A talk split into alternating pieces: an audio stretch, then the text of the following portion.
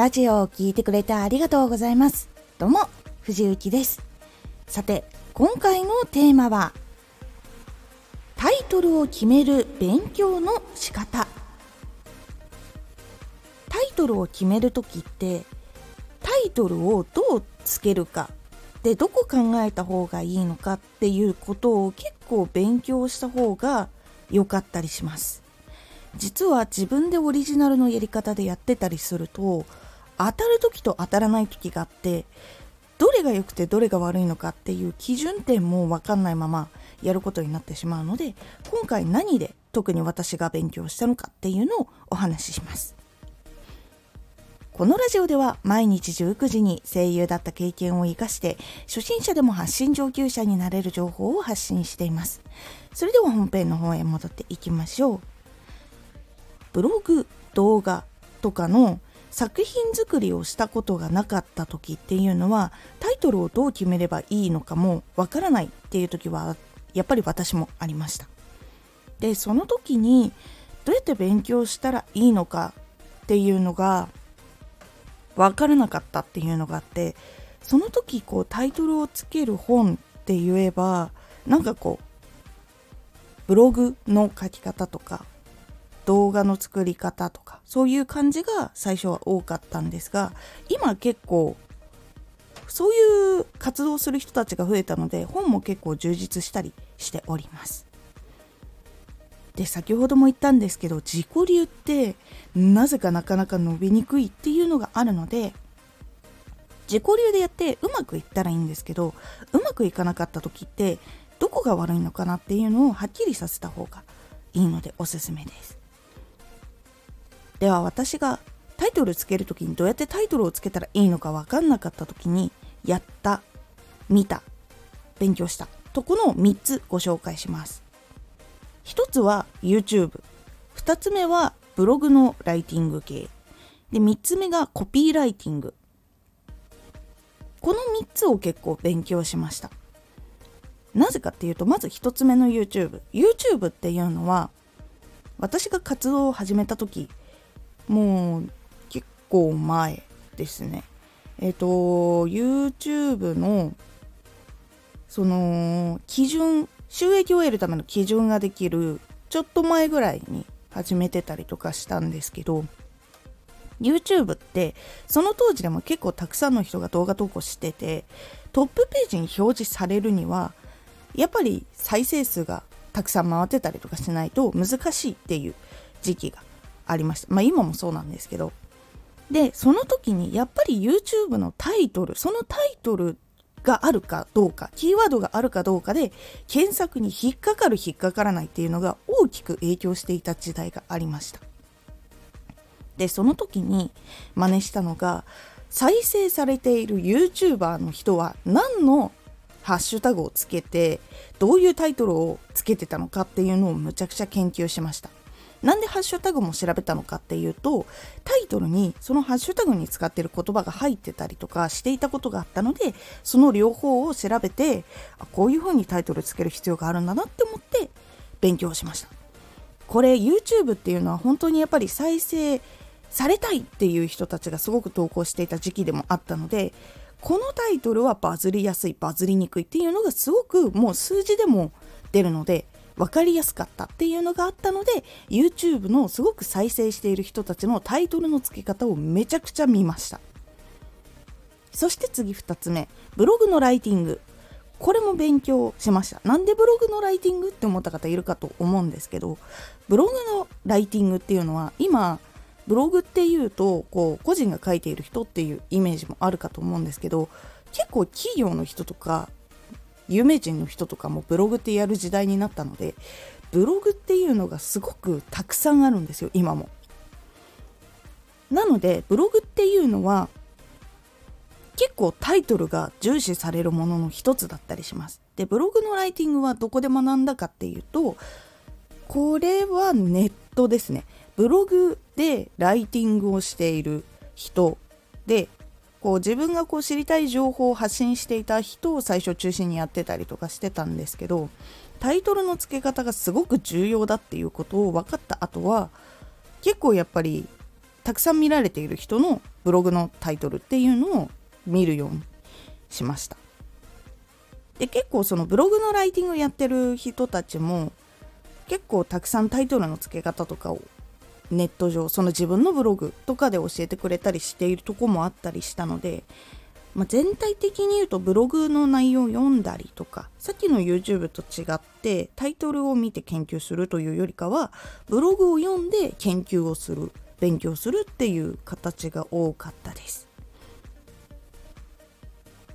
そして3つ目コピーライティング。コピーライティングってまずご存知でしょうか？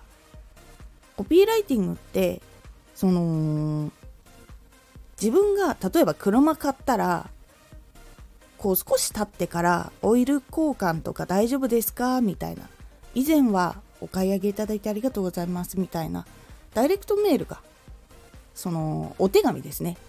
届く時代っていうのが、まあ、今もあるとは思うんですけど今少なくなったと思うのでそういうのがあったかと思うんですけど昔っていうのはそれが結構多かったんです。でその文章を考えてその文章を読んで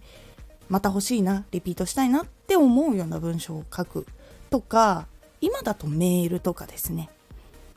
メルマガとか。メール講座とかいろいろあったりすると思うんですけどその文章を読んであ自分も勉強したいな買いたいなって思う文章を作るものっていうのがそのコピーライティングの技術なんですけどちょうどそのブログのライティングやってた時にこのコピーライティングっていうのに私が出会うんですけどこれは確か本屋さん探してた時だったかなこうタイトルの付け方とかやっぱりそういう本を買おうと思って見に行った時にその中にコピーライティングっていうのがあったんですよ。で大元は日本の人が書いているやつじゃないやつ。で向こうの人がそのコピーライティングはどういう風に使ってるよみたいな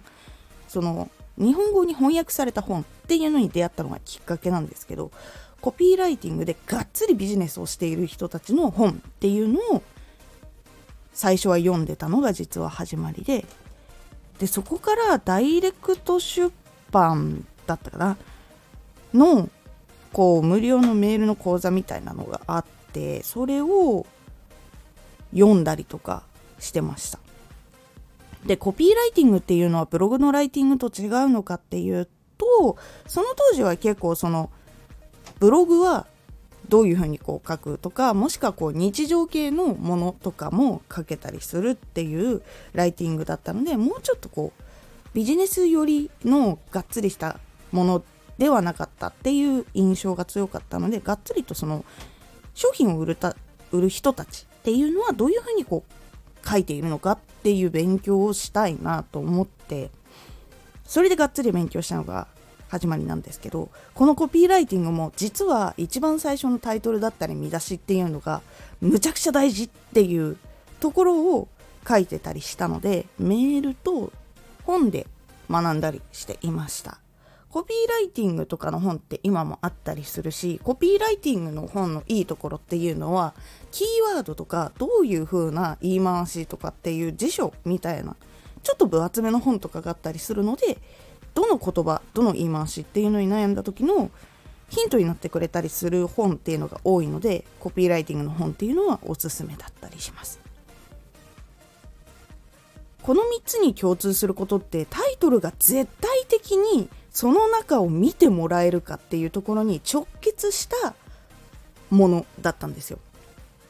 なのでこういうプロの人たちの本とか情報を漁ると型とか考え方とかっていうのをどんどん得ることができます。でこの3つに絞ってやってたんですけどプラスアルファって言うとしたら私は結構主に本を読んでいることが多いので少し前にバズる文章みたいなものとかの本とかが出た時とかあるんですけどそういう人たちの本とかも結構良かったりします。だいたい13文字ぐらいで人の心をつかむ言葉の選び方とかそういうのが書いてたりとかします。他には広報の人いわゆるその商品の宣伝を作る部門の人たちその人たちっていうのはよく街中で大きい看板とか広告とか見たことあると思うんですけどその中に入っている言葉って意外と多くないと思うんですよ。でその何文字かで魅力を伝えるとか人の気持ちをつかむっていうののプロの人たちなのでそういう広報の人たちが書いた本っていうのもおすすめです。めちゃくちゃ考えて言葉選んでるのですごく勉強になります。っていうのがプラスアルファでおすすめかなと思います。今まで本読んできてそこがあすごいなこの人の本買ってよかったなって思った時の本がそういう人だったりしたのでおすすめです。でこういう本とか、まあ、動画とかを見てたりすると文章の構成の仕方とかあとどういうふうにこう原稿を作ったらいいんだろうって悩んでた時の文章構成の参考とかにもなったりとかするので結構タイトルを決める勉強の仕方と一緒に文章の作り方考え方どういう言葉を選ぶのかっていうその選び方の基準とかも勉強することができるので能力を上げることができやすくなるのでおすすめです。今回のおすすめラジオ。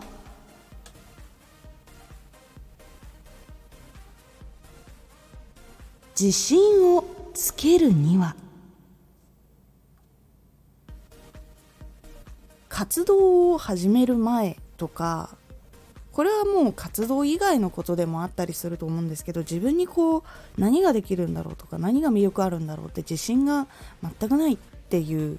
ことがあると思いますで自分に自信をつけたいって思っている方にどうしたら自分が行動することで自信を少しずつつけれるようになるのかっていうお話をしております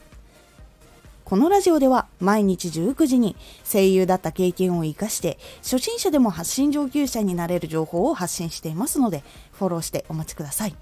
毎週2回火曜日と土曜日に藤雪から本気で発信するあなたに送る上級者の思考の仕方やビジネス知識などマッチョなプレミアムラジオを公開しています。有益な内容をしっかり発信するあなただからこそしっかり必要としている人に届けてほしい。毎週2回火曜日と土曜日。ぜひお聴きください。Twitter もやってます。Twitter では活動している中で気がついたことや役に立ったことをお伝えしています。ぜひこちらもチェックしてみてね。コメントやレターいつもありがとうございます。ではまた!